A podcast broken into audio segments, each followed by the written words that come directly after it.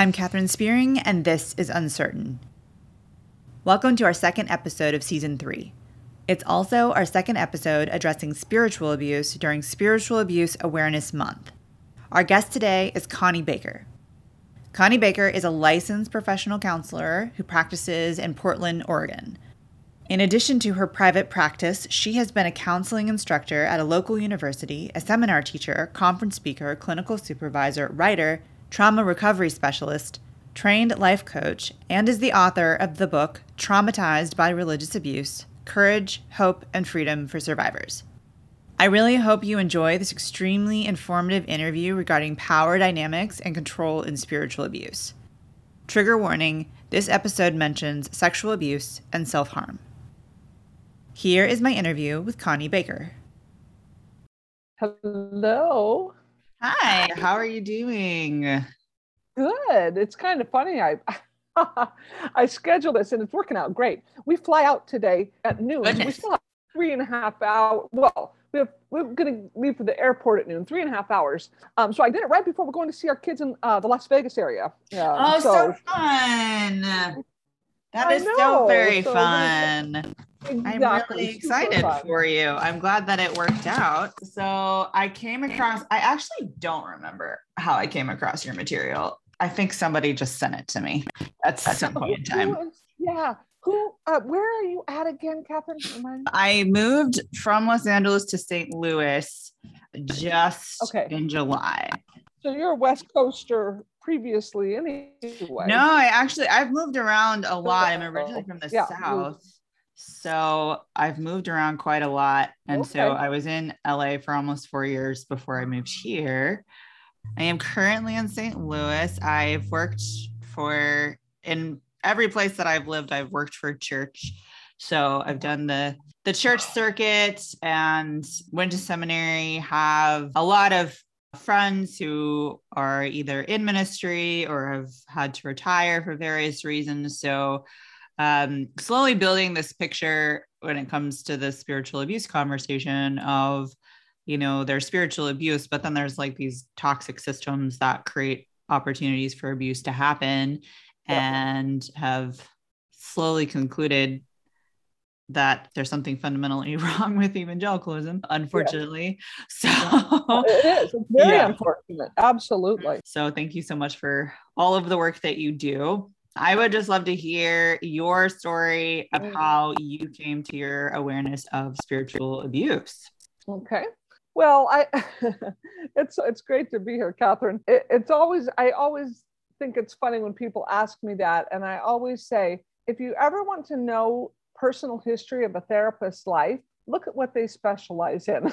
and so, because this is it's what we do, and that's not across the board, but it's pretty strongly that. And so, yeah, so part of how I came to awareness of it was going through it. And I was not aware of what it was. This was back, I was 25 years old in 1990. Hmm, do the math, I just turned 57. So in 1990, I was 25. And when I was 19 years old, I had gone to church that I gave my heart and soul to. I loved that place. I've truly never been to a church I loved more.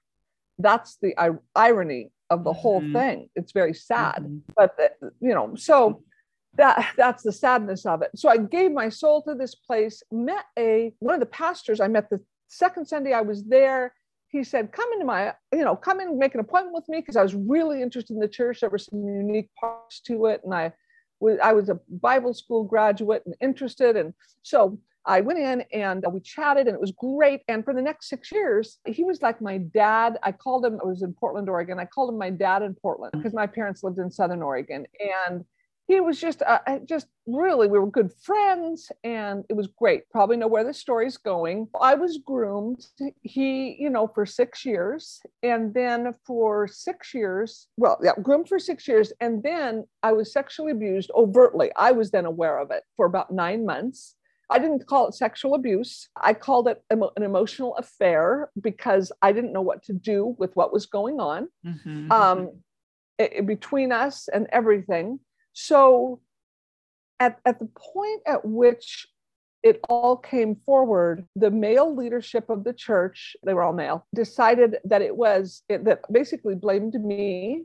Mm. They also blamed him some, but mm-hmm. he left the area. And so all their anger and all their blame came down on me at 25. And they i had to confess my sin in front of the church i put that sin in quotes had to confess my sin in front of the church two two different services and then i was asked to leave and move 300 miles away from the life i had built i mean i was heading to the mission field i was i was just giving my soul i was very high profile in the church mm. and so i was mm. then told that i needed to leave the church after i confessed so that the pastor and his family could heal and get better. What um, the fuck? Yeah, yeah, no, it, it was it was exactly. And and but at the time, I was like, I took the position, I will do anything to show you that I never meant this to happen. Mm. Never meant this to happen. And I was just so I, I mean, I, I I was obliterated. That's I can't find a better word. I was destroyed by this. And mm-hmm. and so i moved back to southern north 300 miles away from the life that i had built and that i had nothing back there. My mom and dad lived there and i'd grown up there but i i built a whole life in portland. And mm-hmm. so it was absolutely devastating. You know I, my reputation was destroyed. My identity was just shattered. I had no clue who i was. I didn't know how i had the capacity to quote do this horrible thing Mm-hmm. And, you know, and and because I was still taking responsibility for it. And deep down, I knew I had been leveraged. I mean, you know, he told me I couldn't tell anybody because he was emotionally unstable and he had a gun by his bed and he'd kill himself if I uh. told. And so there was this entrapment and leveraging there. And um, and this is a pastor. And, and he, he was a pastor. And the leadership, I always say the sexual abuse and the horror in that probably accounted for about 25% of my trauma. Wow. 75% was what the church did with it. What that what is that powerful. I want people listening to hear that. How the church responded was more tra- three times more traumatizing than the yes. sexual abuse. And the sexual abuse was traumatizing. I am mm-hmm. in no way minimizing the sexual trauma. Mm-hmm. But if had they handled this with awareness and love and insight and support for me, it would have had an immensely different outcome. I mean, night and day different. Mm-hmm. Yeah, the sexual trauma could have been addressed sooner and uh, become more aware back in 1990 people were talking about sexual abuse. I mean yeah. for some of you that's the olden days but you know they they were talking about sexual abuse. And so had they been had this not been a patriarchal misogynistic situation where i was going to get thrown under the bus because i had no power because i was a woman i was single and i was young. Oh and by the mm-hmm. way the abuser was like three years younger than my dad. And so you know there was just there's all this power differential within the relationship. So mm-hmm. all right so that is basically my story up to that point. My story after that point is i was suicidal. I mm-hmm. suffered severe panic attacks. I didn't even know what panic attacks were. Now right. looking back i'm like oh my goodness i was doing horrible panic attacks. And and i took i took years. Well I don't know. I'm going to say how long it took me and I want to tell you there is hope. It does not have to take you this long, mm-hmm. but it mm-hmm. was a decade for me until mm-hmm. I was clear that I was going to be able to live and thrive.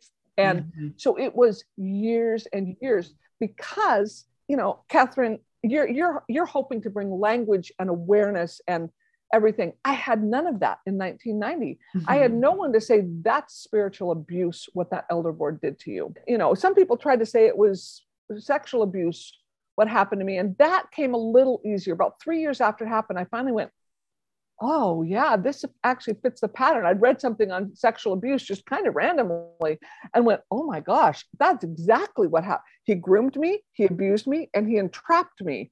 Oh my gosh, there it is. And so it was just mm-hmm. really clear. That part became clear. But what, but I also knew that what the what the elder board did with me was was so much more damaging mm-hmm. at, to, to everything about me. I mean, they ruined my career.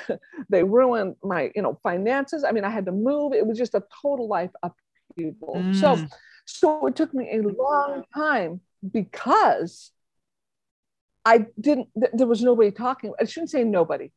One of the books that ended up helping through that time was written back right around 1990, maybe a little before. And it's a book written from a very Christian perspective, but from a very evangelical perspective, it's a pretty good book. And that's The Subtle Power of Spiritual Abuse. Yeah. And yeah. And that that book, I don't give that book to everybody because I only give it to people who are still quite in the evangelical right. perspective, but it is good for that perspective. And mm-hmm. I still I still I, I, went through such a interesting journey with my relationship with the, the church and evangelicalism because I realized, first of all, I asked myself, do I want to kill myself? I debated that for a while. I was suicidal. I decided no. Then I decided, do I want where am I? Am I going to believe in this God thing after mm-hmm. all this happens? And I finally decided, ah, I feel like I know a little too much to completely walk away. It just mm-hmm. my, my, mm-hmm. own experience. And mm-hmm. some people walk away and I go, you you do what you need to do because right. what is going through something as horrifying as what spiritual abuse is I'm like, but my particular story, which I don't is not reflective of everybody's by any stretch, I finally said, do I want to hang out with the church still? And what I see now is that mm-hmm. I wouldn't have known who I was at 26 had I left evangelicalism. I was already, my identity was already so shattered, so mm-hmm. obliterated that that was actually one piece of identity. I still knew who I was. And mm-hmm. I came back into the evangelical church for many years until I decided I was done with that part. Yeah. and so, you know, it was it was an interesting story because often I like to see people get some space from it mm-hmm. after religious abuse. But mm-hmm. I also know mm-hmm. some people are not ready for that. They, Absolutely. They, they're shattered so deeply. And so that's that's a very individual thing. Mm-hmm. So so through all that, I just kept you know, thinking, man, what is this thing? And finally, about 10 years later, I started being able to give it more definition. Now, now we're up about the, you know, year 2000, and nobody's really talking about this yet. Right. In fact, in my book, people actually started really talking about this culturally about 2014. Yeah. And that that was the year that Bill Gothard blew up and that Mars Hill blew up. And mm-hmm. people actually started that I, I noticed because I was already working on this for a cultural conversation even I, I, was looking all over the place for it and there just was hardly exactly. any that mm. year was the year i early in the year i decided to give a seminar on religious abuse and then everything blew up in between that time i started preparing and i i gave it and i'm like mm. wow interesting timing so right. so there was nothing back there in 20 in fact i went through seminary to get my counseling degree and did a did a project on in small groups on what a small group for religious abuse survivors would look like. And that was 2004. And everybody was like, oh, this is interesting. What it, what is this? you know, and and yeah. so I'm trying to give, you know, give this, you know, clear back then, get get my head around what was going on. But I knew it by then. I was calling mm-hmm. it by 20, you know, 2005, I knew. So it was, a, I would say, you know, Catherine, it was a slow dawning awareness of, mm-hmm. oh, this. And it gets a name. Is, yes, this is what it is, and this is how it looks. So mm. that, was, that, was, a long part of my story, but it, I think it brought several elements. You know, just who I am. And no, yeah, and it's very helpful because, especially the friend of mine who did a poll on Instagram, and 80 people said that they 80% of the people that responded had never heard of spiritual abuse. Like it is it is fairly new. We have it's not new. Spiritual abuse is not new. Awareness of it and naming it as that and being able to define separate it out from a christian practice versus this is abusive because they've become become so enmeshed and so entwined. It's very difficult to know where does you know christianity end and where does abuse begin? We just don't it's hard to to know. And so i think it's awesome that you came to this awareness you wrote a book about it you were starting to talk about it just as it started to explode. And so i think that's just awesome that you were there yes. at the beginning yes. of this conversation. Right. I mean i know i you know i probably shouldn't cheer when uh, big names fall, but I have because it forces conversation. Absolutely. And you know, and I, I, feel like even, you know, it's interesting. I brought up the Mars Hill because now everybody's into the Yeah, Mars can you tell me just digressing just a little bit? Have you listened to any of that? Oh, yeah. Uh, mm-hmm. Okay. I would love to hear because I have mixed feelings about it. I would love to hear your take on that podcast. Yeah. You know, that podcast, if I were still evangelical, let me put it this way. I think for an a, the, one of the most staunchly evangelical institutions of Christianity Today. It's been around for decades. Being who they are, I think they're doing a good job. I think they're doing actually quite a good job. I personally have a lot of mixed reviews because I don't necessarily stand with that, with, yeah. you know, Christian, you know, I, I with Christianity Today in their stance and worldview. So yeah, there's a lot of things. I think it's a great podcast. I think it's going to be, I think there's going to be some, it feels like it's good, had a life of its own.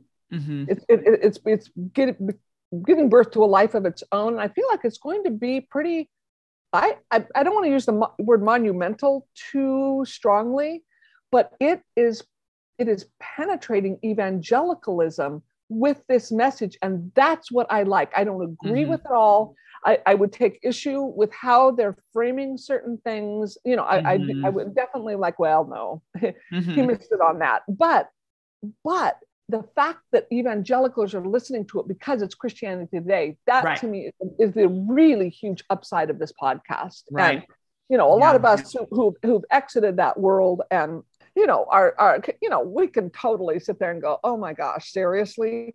Mm-hmm. But I mm-hmm. feel like from within the system, he's trying to be fair but again that's a big qualifier from within right. the system when you're mm-hmm. in something you when you're in the system so. absolutely yeah and i think at first i was like really excited because it was just giving people this opportunity to say that's what happened to me that's what happened to me and there wasn't the mm-hmm. sexual abuse element which that makes usually makes things sensational yes. so it was unique in that perspective and and it and it for a minute it like seemed to like join these two opposing factions together of like we can all come to this place where we agree that this was really messed up later episodes it's gone and in directions that yeah. i'm i don't find helpful and and i can see as being more invalidating for survivors and it's not centering survivors it's con- no. continuing to center the abusers right it centers the abusers and it mm-hmm. centers a lot of the institution and yeah.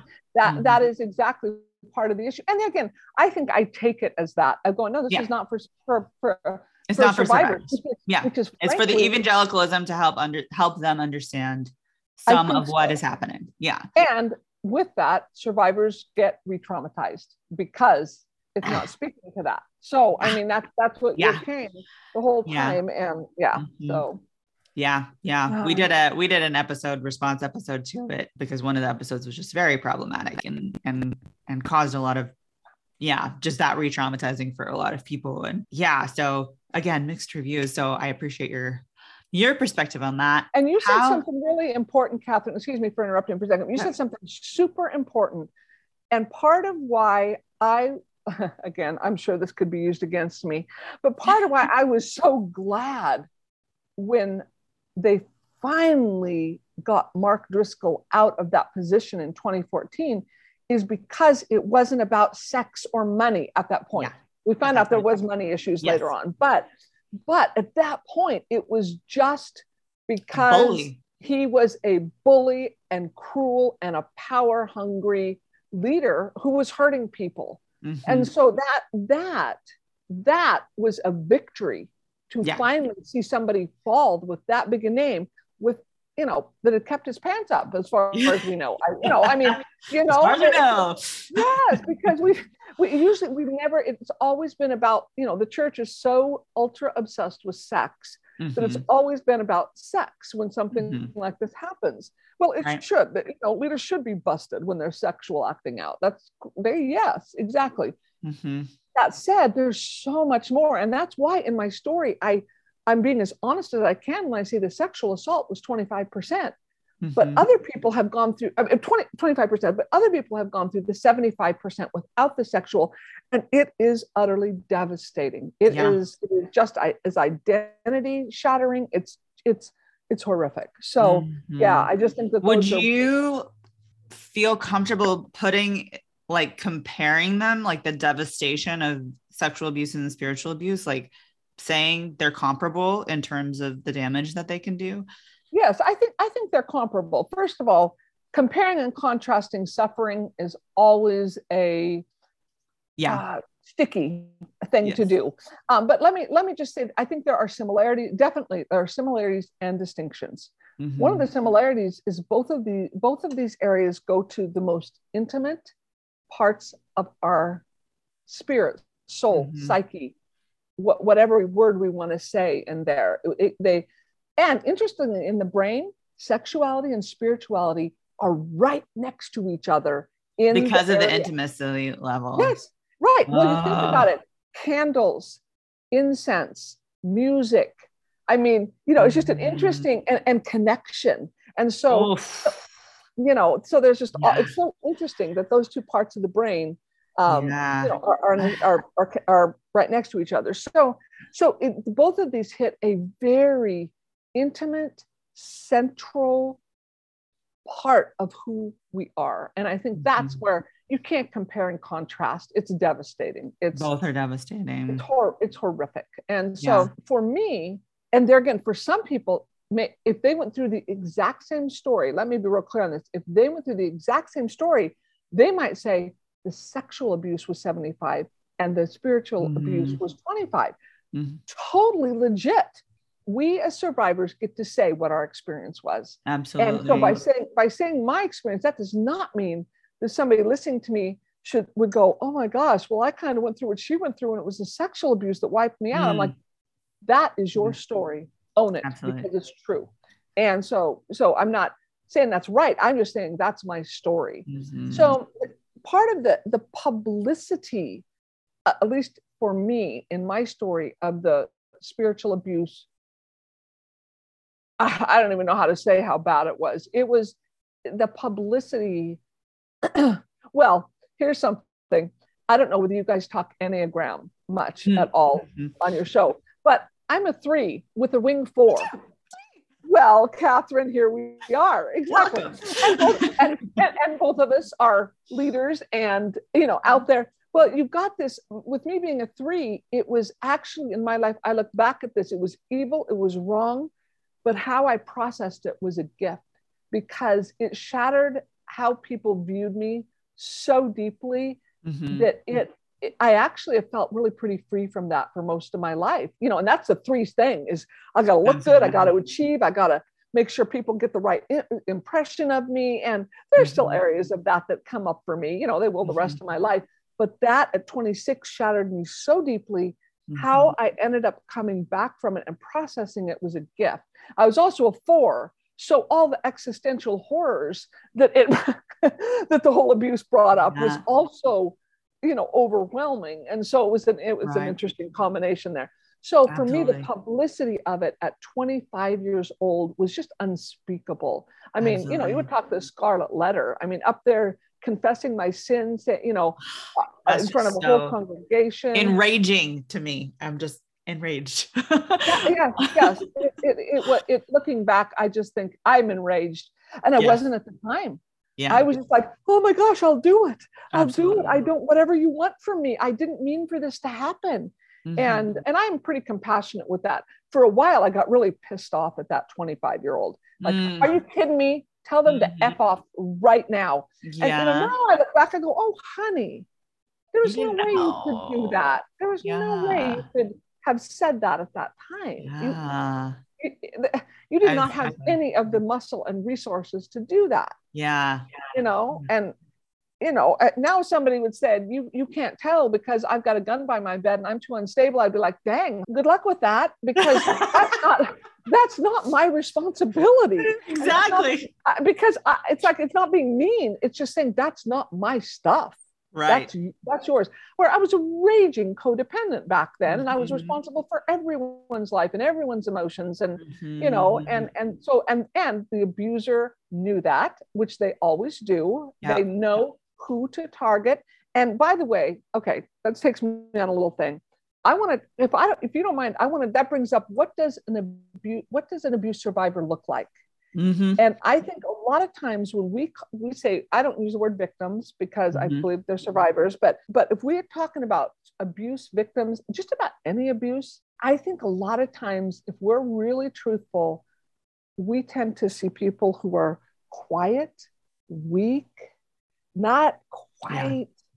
Yeah. They're just they're super super sweet and they would never make waves and they're followers and they're just mm-hmm. kind of what I find super interesting is the vast majority of worst spiritual abuse I've heard people who are leaders, who are outspoken, Ooh, who are yes, committed, absolutely, who are who who are really strong and and even opinionated. They're strong they're often leaders good leaders they're articulate. They are usually bright. They're usually theologically super savvy. They so you've got this like i was i was vivacious. I was a mm-hmm. leader at 25 i had a lot of responsibility in that church. I was high profile. Yeah. so so i think it's really important that we look most of the survivors i know with that profile they're not super shy and timid. they were a threat. Yes they were our threat. And here's the underside i think i'm a pretty bell curve example and there's people off the bell curve but but i also was super responsible mm-hmm. I was also deep down very compliant. I had opinions, mm-hmm. but I was very authority oriented. I would do mm-hmm. my family I grew up in said, man, authority is authority. I grew up in a fundamentalist household, you know, so right. the authority and you just do what it says. And, you know, and so there's also, and super co- hyper responsible people are often, I want to say always because I've never seen it not happen, also very codependent. Mm-hmm. And so they're very responsible for everybody else's feelings and everything mm-hmm. else. And so you can be a really strong, outspoken leader and still be hyper codependent. And that's where I, I was at. So they, I was mm-hmm. just worried about everybody else's feelings and making sure everybody was happy and mm-hmm. protecting other people. No, that's really people. helpful. And that's even validating for me because that idea that to be a victim is to be weak is is and I yeah. and I think that might be a lot of reason why because to be a victim yeah. is associated with weakness but oftentimes like you're saying there's a reason why you become the target there's a and it's not Absolutely. because of weakness it's because of and in my case similar I mean similar enneagrams I know like my main abuser in the church that I worked for in California I know I was a threat I know it. I know I stepped on his ego just by existing because I was really good at my job. and yeah. and and it was just like a concerted I became a target for his concerted effort to just tear me down and destroy me. And I, I was just like, why would he why would he think that he could mess with me? Like, why, why did he think that that was a good idea to mess with me? I was like, well, that's why, like, that's why he he came after me because it was it was a threat to his empire. So I think it's super helpful. Thank you for sharing that. You're, you're so welcome. I feel like that's a message I want to get to all survivors is is I, I, I mean I don't even know. I, I know I've had like upwards of 500 people in my office at this point at some point you know for some mm-hmm. length of mm-hmm. time and i've a lot of those are religious abuse survivors and i just rarely i can think of a few exceptions but but overall, these people are sharp, bright, competent, mm-hmm. strong mm-hmm. people who just got really, you know, got chewed up by the meat grinder of the machine. Mm-hmm. What do you think these survivors need the most, just on the other side of the experience? Yeah, no, it's a, that's a great question. And you know, you and I were talking just briefly before this, and, and I was asking about what you do and getting more familiar the, the two I lead when I, I have a list of things that I'm watching for when I'm working with somebody or speaking on it. And the first two are education, which is, I'm just so grateful, Catherine. This is what you're doing mm-hmm. with people is educating what, the, what it, how do we define this, which we haven't quite yet on our, pro, we'll get there, but how do right. we define it? How do we describe it? So that education, if I would have had just that just that if somebody would have put my book in my hands back then by the way i wrote mm-hmm. that book for me back then at 25 yeah. you know to say here's what you needed to know it would have been what does this look like what is it defining and oh holy crap this checks boxes this is me mm-hmm. and and that's what i have a lot of lists i think in lists and so in my book there's just a lot of chapters are lists of characteristics with explanations and talking about that those and so anyway then validation is the second one i say you need people around you to say what the heck? Mm-hmm. What that happened to you? The funny thing is, the church I was in was my life when this happened. And they're like, yeah, Connie sinned. And I Ooh. go to Southern Oregon, and because they can't remember, all these people in the congregation can't take issue with the leadership, or then they're in trouble because it was an abusive system. You mm-hmm. can't. You, you, you get marginalized and if you take issue so they had to go they had to care, toe the party line. Mm-hmm. So then I go to Southern Oregon and I start slowly over the next couple years telling a few select people my story and watching. And but I don't, I'm not, ta- I'm not saying the word abuse. Mm-hmm. I'm not, I'm just saying here's probably very matter of factly. This is what yes, here's what happened to me. And they're horrified.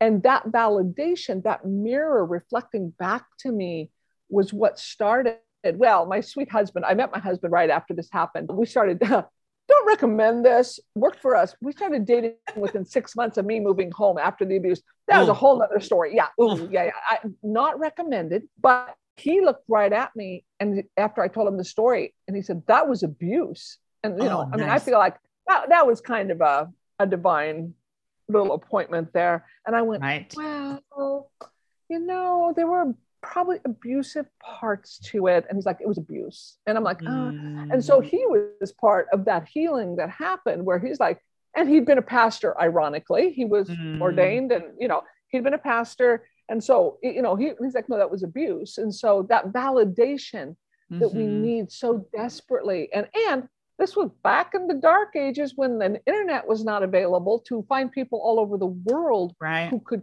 connect and say, look at what's happened to me. And mm-hmm. so it was a mm-hmm. long journey. So the validation. The other things on a, and I'll just, I, I could go on and I could do a seminar on all of these, but briefly, the other things I think survivors really need have to do with self definition. Mm. That's one of the things to self define and say, here is what I want. Here's my three big questions for self definition What do I want? What do I need? And how do I feel? And in abusive mm. systems, you cannot ask or answer those. And, it's and so selfish. It's selfish, exactly. And that's what it's labeled. And it, it's and so, but that is good self-definition. What do I want? What do I need? How do I feel? Mm. And that has to do with the B word, which is boundaries. It's like mm-hmm. that has mm-hmm. to do with here I am, here's what I tolerate, what I do not tolerate, what I accept, what I do not accept. Those are boundaries. So boundaries are a huge part because when we've gone through abuse, our boundaries have been shattered. They have just been blown to shreds.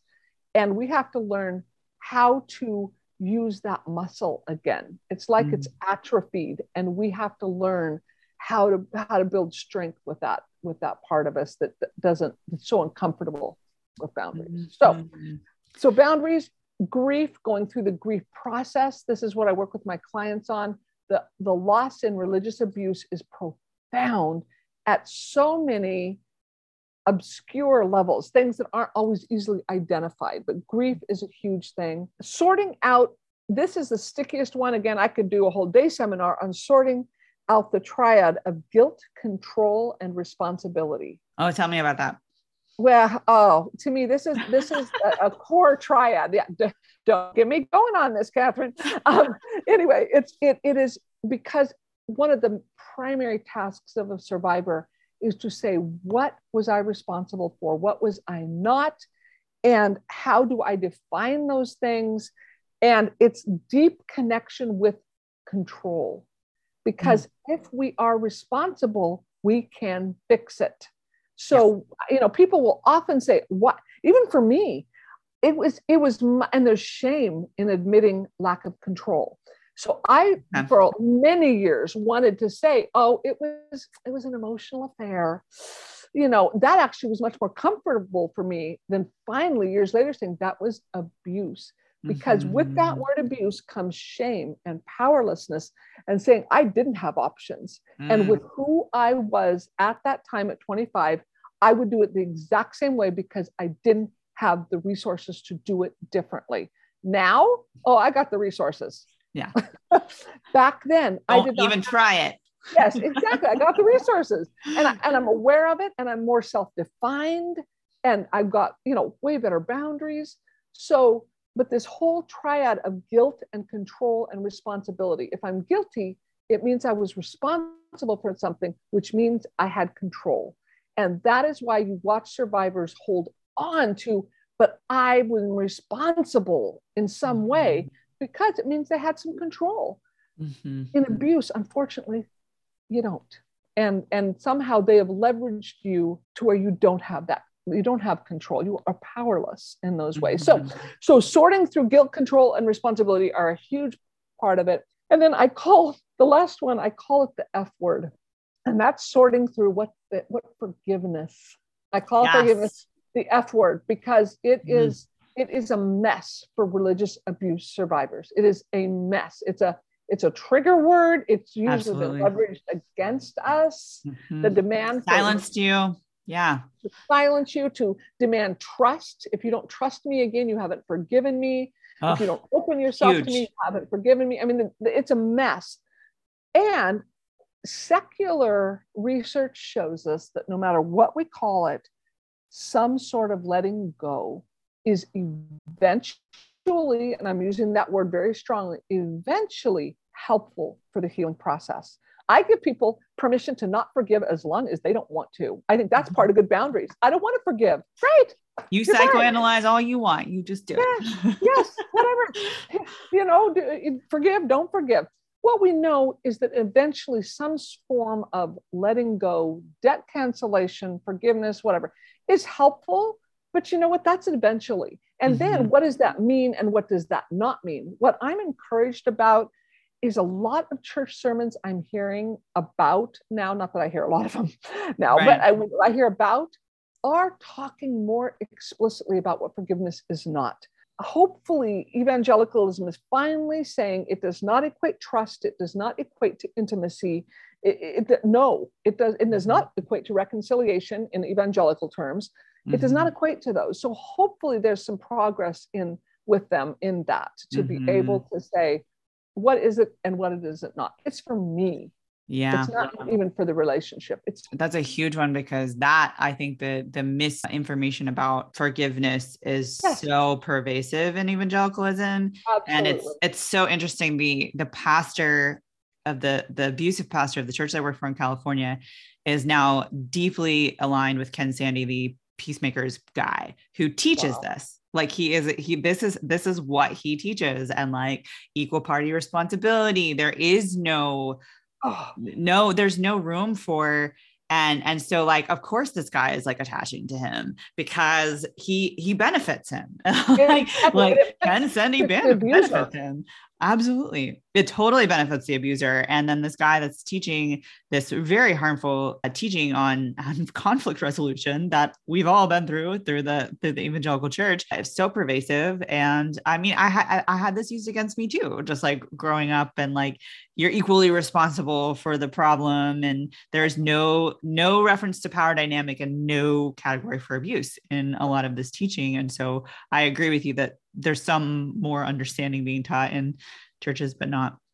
Oh, but there's still a really strong fundamentalist, dare I say, the whole neo Calvinist and mm-hmm. all that movement is still really digging in their heels against all research about mm-hmm. what human dynamics, uh, what it looks like. But yes, it's it's very mm-hmm. sad. But there, I think there are strains of evangelicalism that are finally saying we've got to separate mm-hmm. you know forgiveness from trust and intimacy and reconciliation. It's a different thing. So so mm-hmm. there again i i talk about the f word in my book and i talk about it. It's it's a needed one to get clarity on to get permission. It's your life. You get to do with what you want. It's not a man. Mm-hmm. so anyway. You may already know this but the uncertain podcast is the affiliate podcast of tears of eden a nonprofit that serves as a community and resource for survivors of spiritual abuse. This podcast and the work of Tears of Eden are supported by donations from generous listeners like you. If you're enjoying this podcast, please consider giving a donation by using the link in the show notes or visiting tearsofeden.org/support. You can also support the podcast by rating and leaving a review and sharing on social media. If you're not already following us, please follow us on Facebook at Tears of Eden and Instagram at Uncertain Podcast. Thanks so much for listening. And now back to the show. You have been giving examples of spiritual abuse throughout this whole interview, but would you, do you have, sometimes people find definitions helpful. How would you define it if you, if you could? Well, I do think it is helpful to give a definition because, again, it's not a normal. Any abuse consists, any abuse, take that out of spiritual, but any abuse consists of some type of power differential mm-hmm. where one person or group of people or an institution has more power than another. And this is true of spiritual abuse. So, this, and this abuse can be perceived or real. So, and again, even defining what those are can be really messy. Yeah. So, this power can be held again by one religious person, a small group, a large group, or the implicit rules of a whole religious organization. And so, the abusive, okay, so here's the core the abusive person or institution has some sort of power that the abused person does not have. And they use that power, usually leveraging God or religious ideas to, I've got a bunch of words manipulate, control, hurt, exploit, suppress, silence, or weaken the other person. Perfect. That is fantastic. That is great. And that's a very similar definition that we use for Tears of Eden, which is God in the Bible is used to cause shame and harm, leading to a breakdown in relationship between God's self and others. Like very, very similar, like using using this thing, leveraging this power thing to yes. to basically right. exploit, manipulate all these things that you just exactly. you just mentioned. And when and when it's when it's spiritual abuse, it's usually God or religious ideas that are leveraged for that mm-hmm. control. So, mm-hmm, mm-hmm. Um, and that's the power of, I mean, that's where it's super right. powerful. Which is why someone may not be in a position of power, like they might be your peer, but if they leverage God and they leverage the Bible, they might that could also be spiritually abusive because they're like calling on a higher power. I think you are one of the first people I have ever heard talk about that, except for me. Ah. Because that's exactly, I'm like, yes, a million times, Catherine, mm-hmm. keep preaching it.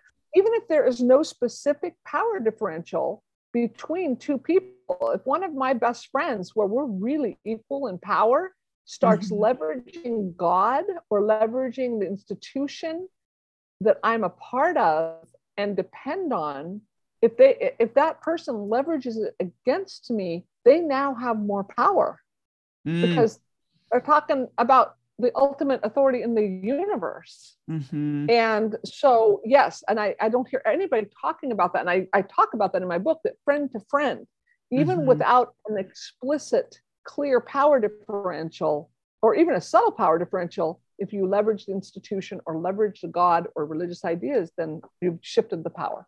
Yeah, absolutely. What what would you say? I mean, we've been saying it the whole time, but what would you say to just the evangelical church about this? Mm. Actually, I think I'd say something a little different to the actual church. I mean, there again, I know your your group are like my people. We've got people still in the church and people who've yeah. left. And I, mm-hmm. I love that mixture. I love that mixture. I think one of the really from my gut is try your hardest not to be defensive. Mm. I think the defensiveness within the church around this topic is is if if we could if, if evangelicalism instead of saying well all churches aren't like that yep. or not all pastors are like that or well our church doesn't do it that way if mm-hmm. they could step back and non-defensively open themselves to stories to self-critique mm-hmm. which again for as mixed as the Mars Hill podcast has been for many of us who are survivors, at least there is something of a critique coming Absolutely. from within. And that's where I'm like, oh, please, you know, and there again, all of us have defensiveness. Every single human has it in, you know, some way, shape, or form. But if the leaders and and and followers both of the institution could step back and and let go of holding on so tightly to defending well ultimately god which mm-hmm. i find hilarious like wow we're worshiping something here that is in need of our puny defense got it okay mm-hmm. didn't know you know i mean it's crazy why do mm-hmm. why do, you know but that is the it is the mentality our church can't look bad or god looks bad so we have to defend right. it so if right. i if i could if i could talk to the evangelical church that's probably what i would say is how can you untangle that and just be open mm-hmm. and and and and receptive to stories and to ideas and to the problems that exist there right how prevalent would you say abuse is in the evangelical church? we probably don't have any research or numbers on it, but how prevalent? I don't think we do yet. Well, first of all, somebody's got to get to, I'd love somebody to do research on this. I, I am not a researcher, but mm-hmm. I'd be so thrilled to help somebody who does some quantitative research right. on this. Like, what are we defining it? What does it concretely look like and how and when does it happen it's going to be mm-hmm. a hard research it might be easier to I do think, the opposite of like what how do we define a safe church and like oh only 10% actually fit that means 90% are unsafe so we can safely say exactly. 90% well, have and abuse I, and this brings up this question and I talk about this in my book. I think it's super important. Those of us who've come out of religious abuse tend to be super black and white. It's mm-hmm. super all or nothing in our categories and our thinking. What I'm noticing is that people leaving evangelicalism, leaving the faith, often take that same all or nothing rigid perspective and put it on a different set of beliefs, mm. which is so they and so I think this whole the way I view spiritual abuse is absolutely on a continuum mm-hmm. because humans are on a continuum. Mm-hmm. And all of us have a dark side and a light side. And so, to me, spiritual abuse, if you have over here on one end of the spectrum, a church that is about as healthy as it can get, having real life humans in it, you know, because we all carry stuff with us. And I see, I see people as very much good and as just a general rule. That's just mm-hmm. how I view life, especially when I got out of some evangelical stuff about that. Yeah. Uh, but, I, have always said uh, there's good in people. So as good as you can get is over here on this spectrum, and then you have the way far into the other spectrum being, you know, explicitly cultish and physically abusive. You, you got that clear over here, which is why Scientology was coming out just a couple years after I started. I think that came out in 2016 maybe even yeah. before. I don't know, but that whole Leah Remini just blowing it open. And I was sitting there fascinated going, oh my gosh, my religious abuse principles work across, and I knew they did, but I watched right. it over. It, it, works across any religious system, and so mm-hmm. you got like Scientology, where they're where people try to leave and they're physically dra- hunting them down and dragging them back to the compound. So you've got this whole spectrum right. of what is religious abuse, and it's all through here. And mm. are some churches worse? Are some churches more rigid, more controlling, all of that sort of stuff, and leverage God in more destructive ways? You bet. There are some churches that are worse than others, and I'm I'm using my hands a lot here. But mm-hmm. going down the spectrum from one to the other, I feel like that's an important framework to put on religious abuse because people say, Connie, tell me the churches that are abusive in the area and the churches that aren't. I'm like, oh yeah, no. because okay, and this is messy, but spiritual abuse is messy. So I'm going to say this there's one church in the area that is absolutely known. It's, a, it's been a big powerhouse for decades. It is in the area and it is known for being just a machine when it comes to abuse. It's just, mm-hmm. it's just chewed up and spit out people all over the place. And I pick up the, pick up the pieces from that church. I have, and all, most of my clients, I have a client that goes to that church and is consistently helped by what's going on at their mm. at, their mm. church. And there again, she's my client. I'm not going to sit there and go, no, that's not helpful because first of all, that's not my job to say. Mm-hmm. It's a it's it's her job to say. And so she goes there and I listen to it and I just chuckle to myself, going, This is the mixture. Mm-hmm. She's being very supported. Now, okay, quick note. She's not very active or high up in leadership. There you go. The, yep. the higher up you go in an abusive institution, the more you're going to be vulnerable to horrible mm-hmm. abuse. I, I pick up the pieces of associate pastors all the time. Oh my goodness. I just want to give them hugs because mm-hmm. they are that middleman between often a horrifically abusive pastor trying mm-hmm. to protect him and carry out his, his abuse. Mm-hmm. With, when they're feeling conflicted and yucky about it, but that that associate pastor level is is mm-hmm. symbolic of getting high enough to be so devastated by it and yet still be deeply in the middle of it. So it's messy. So I guess I look at that and I say, Am I supposed to tell that gal you need to switch churches? Well, in my book, no. Am I going to keep my eyes open for mm-hmm. problematic issues? You bet I am. Mm-hmm. Right now, she's, gaining a lot of good stuff from it. So mm-hmm. if that it's it's messy. And so I I refuse to tell people, they say, tell me what the good churches are. Because I may say this is a good church, and they may have a horrific interaction with somebody in leadership that's very abusive. Because right. uh, and, and a lot of times I think pastors don't even know when they're using their power differential. Uh, Absolutely. Uh, so okay, I just made a mess in there, but I think that is part of mature and kind of evolved thinking about life is it's a spectrum mm-hmm. and you know and i'm still going to say that's abuse i have no problem with that naming it and saying oh no that, right. that's abuse but when we start talking about people and motives and and churches and spec it, to me it, it's got to fall in the spectrum so absolutely absolutely and something that's helpful for people to take into when they are experience you know going to a church trying to decide if they're going to it may serve for a couple years and then no longer yes. serve and it's time to move on and you just have to decide if that's a if that's a journey you want to take yes and that's that individual's choice and that's mm-hmm. that autonomy and self-definition i'm coming back to i get to choose if i go to church where i go if when is, is it serving me is it working for me right now if it's not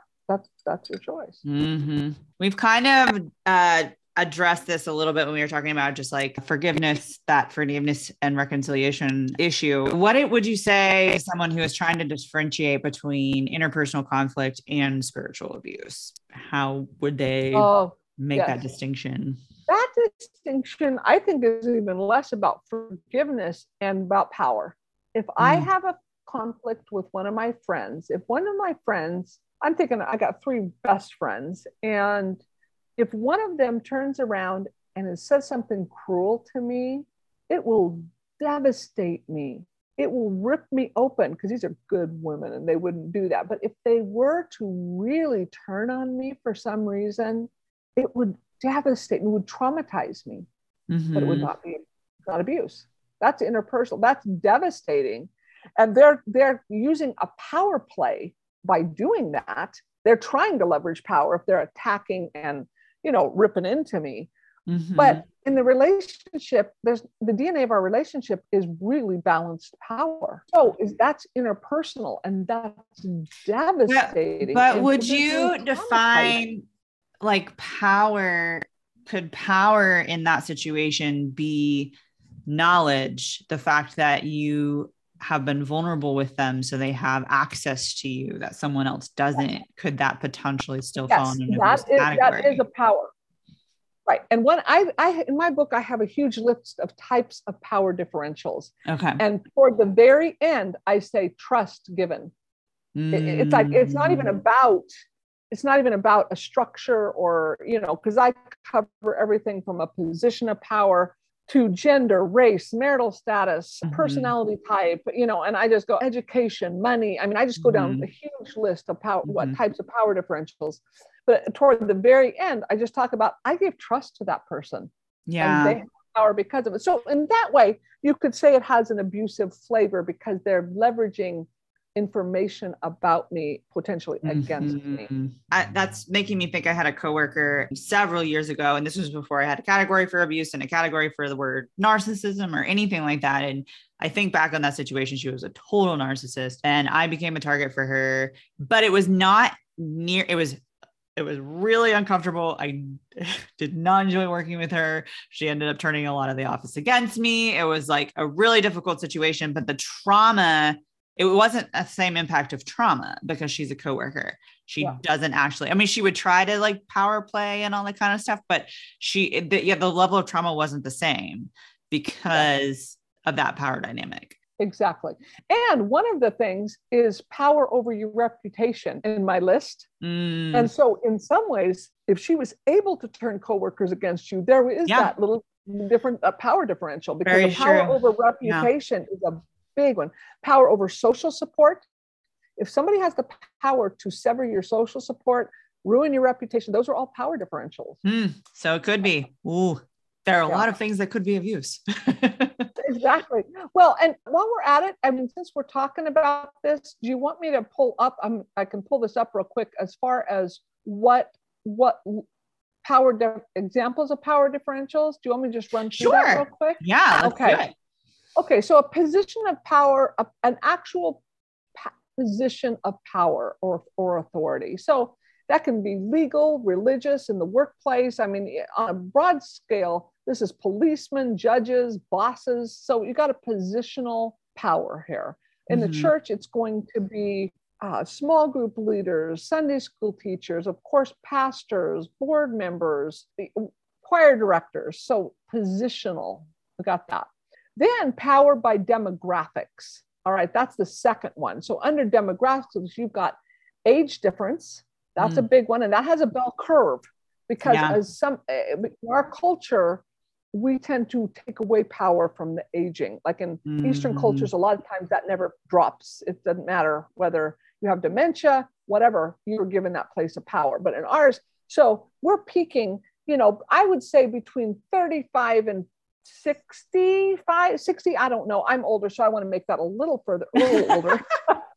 anyway, but that power is in that range. So, uh, mm-hmm. of course, younger as a child, adolescent, early adult, that you know, there's so you've got the age difference, demographic. You've got gender, big one. Of course, in the church, we all know, you know, Absolutely. evangelicalism, not even a question. And then race, Mm-hmm. Uh, sexual orientation, you know, gender or orientation, any of those are going, there's going to be power on the, of course, the male, white, straight unit. Mm-hmm. So that's that's what they've got there. And then uh, also educational demographic. So the higher the education, you know, I always chuckled, e- even as a uh, young adult, I thought, why are medical doctors always on church boards? Well, it's because they, they're they're get they're put on this board for the education, you know, because they're highly educated, whether they're a good board member, it has nothing to do with whether they're a doctor, which always that was the question mark. But you know, nice. so okay, so that's number two, the, demo, the demographic. Then power by use of physical force, intimidation, or a weapon. And you think, well, oh my gosh, that doesn't happen in church. Well, it happened to me. My mm-hmm. abuser had a gun by his bed and threatened to use it on himself. That's mm-hmm. power. Yeah. So you got that. And just a man standing up you know, raising oh, himself. I know, above, using their body. Mm-hmm. Yeah.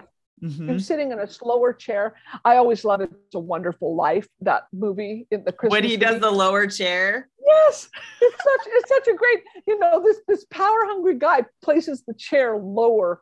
You know, and so he towers. It's just hilarious. I thought that's yes. so symbolic. It's so perfect. Very symbolic. Um, Absolutely. So and the yes, it's great. So the fourth one is a power power. You have power by your position of financial, academic, or career control.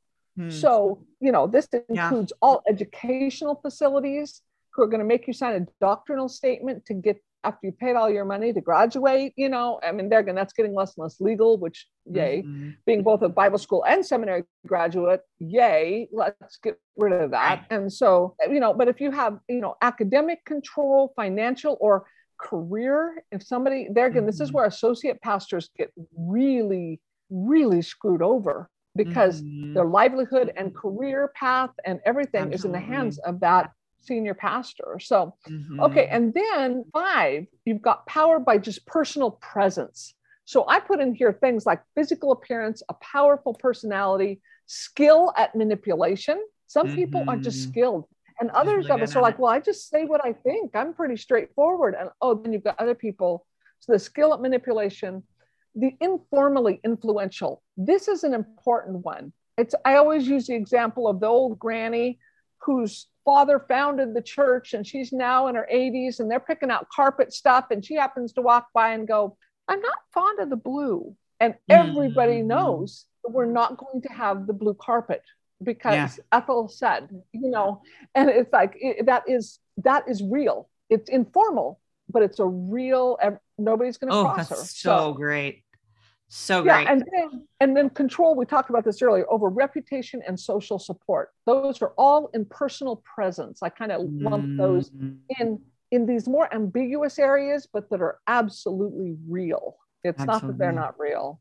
And then I mm-hmm. have the last one of power by having been given trust. You know, if my mm-hmm. if my friend turns on me that I've given my friend trust, and that can be used against me. And mm-hmm. again, I probably wouldn't say that's technically abuse, but it has that part of the element of it. Oh, it could so, be. Yeah. And it might, yeah. And it might just be, yeah. I mean, yeah, because like you might be able to just in that moment say, screw you. And, and it doesn't imp- impact yeah. you, or right. it might. Yeah. And it could, yeah. yeah. The level of right. trauma. Well, it would impact me. It'd be horrible loss. And yes.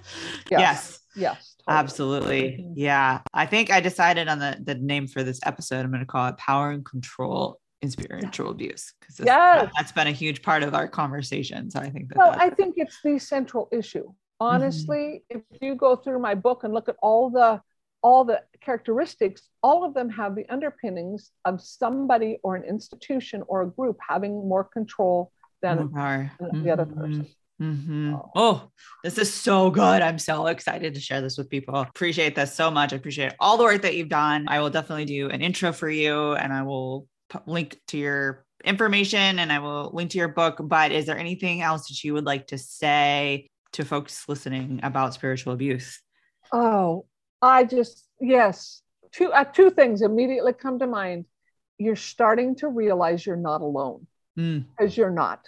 Some of us went through it so isolated and mm-hmm. so confused, and you're not alone. So that's good. And number two, there's hope you know I, I, mm. guess you know somebody told me one time connie you don't have to say a word you just have to say i was spiritually abused and just show up and that gives hope and i'm like mm. yes because yes mm. I, i'm living a beautiful full good life that frankly those two to three years after my abuse i would have i could not have wrapped my head around you know and i've gone mm. through some really hard things i've had a horrible fight with cancer i've got you know there's mm-hmm. been all kinds of stuff that's gone on since then that have definitely been hard things but I couldn't imagine being as well and whole and happy as I am now. So I just want to oh, say there's wonderful. hope. There's there hope. Is hope. I love that. Yes, there is. Uh, well, thank you so much for all you've done too. Thank I'd you, hope. And keep up in the good, good work you're doing. I'm super excited about what what you're doing and who you're reaching. So thank you. Appreciate it. Well, I mean, that's a wrap. That was awesome. Have a wonderful trip. Thank you, Catherine. We'll Keep chat again soon. I'll look Thank forward you. to hearing from you. All right. All right. Talk to you later. Bye bye. Thanks so much for joining us today. Uncertain is the affiliate podcast of Tears of Eden, a community and resource for survivors of spiritual abuse. If you're enjoying this podcast, please consider making a donation by visiting tearsofeden.org/support. All donations are tax deductible. Intro music featured in this episode is from the band Green Ashes. Before you go, please take a moment to like, subscribe, or leave a review, and don't forget to share this podcast show with everyone you know. I'm Catherine Spearing, and I'll see you next time.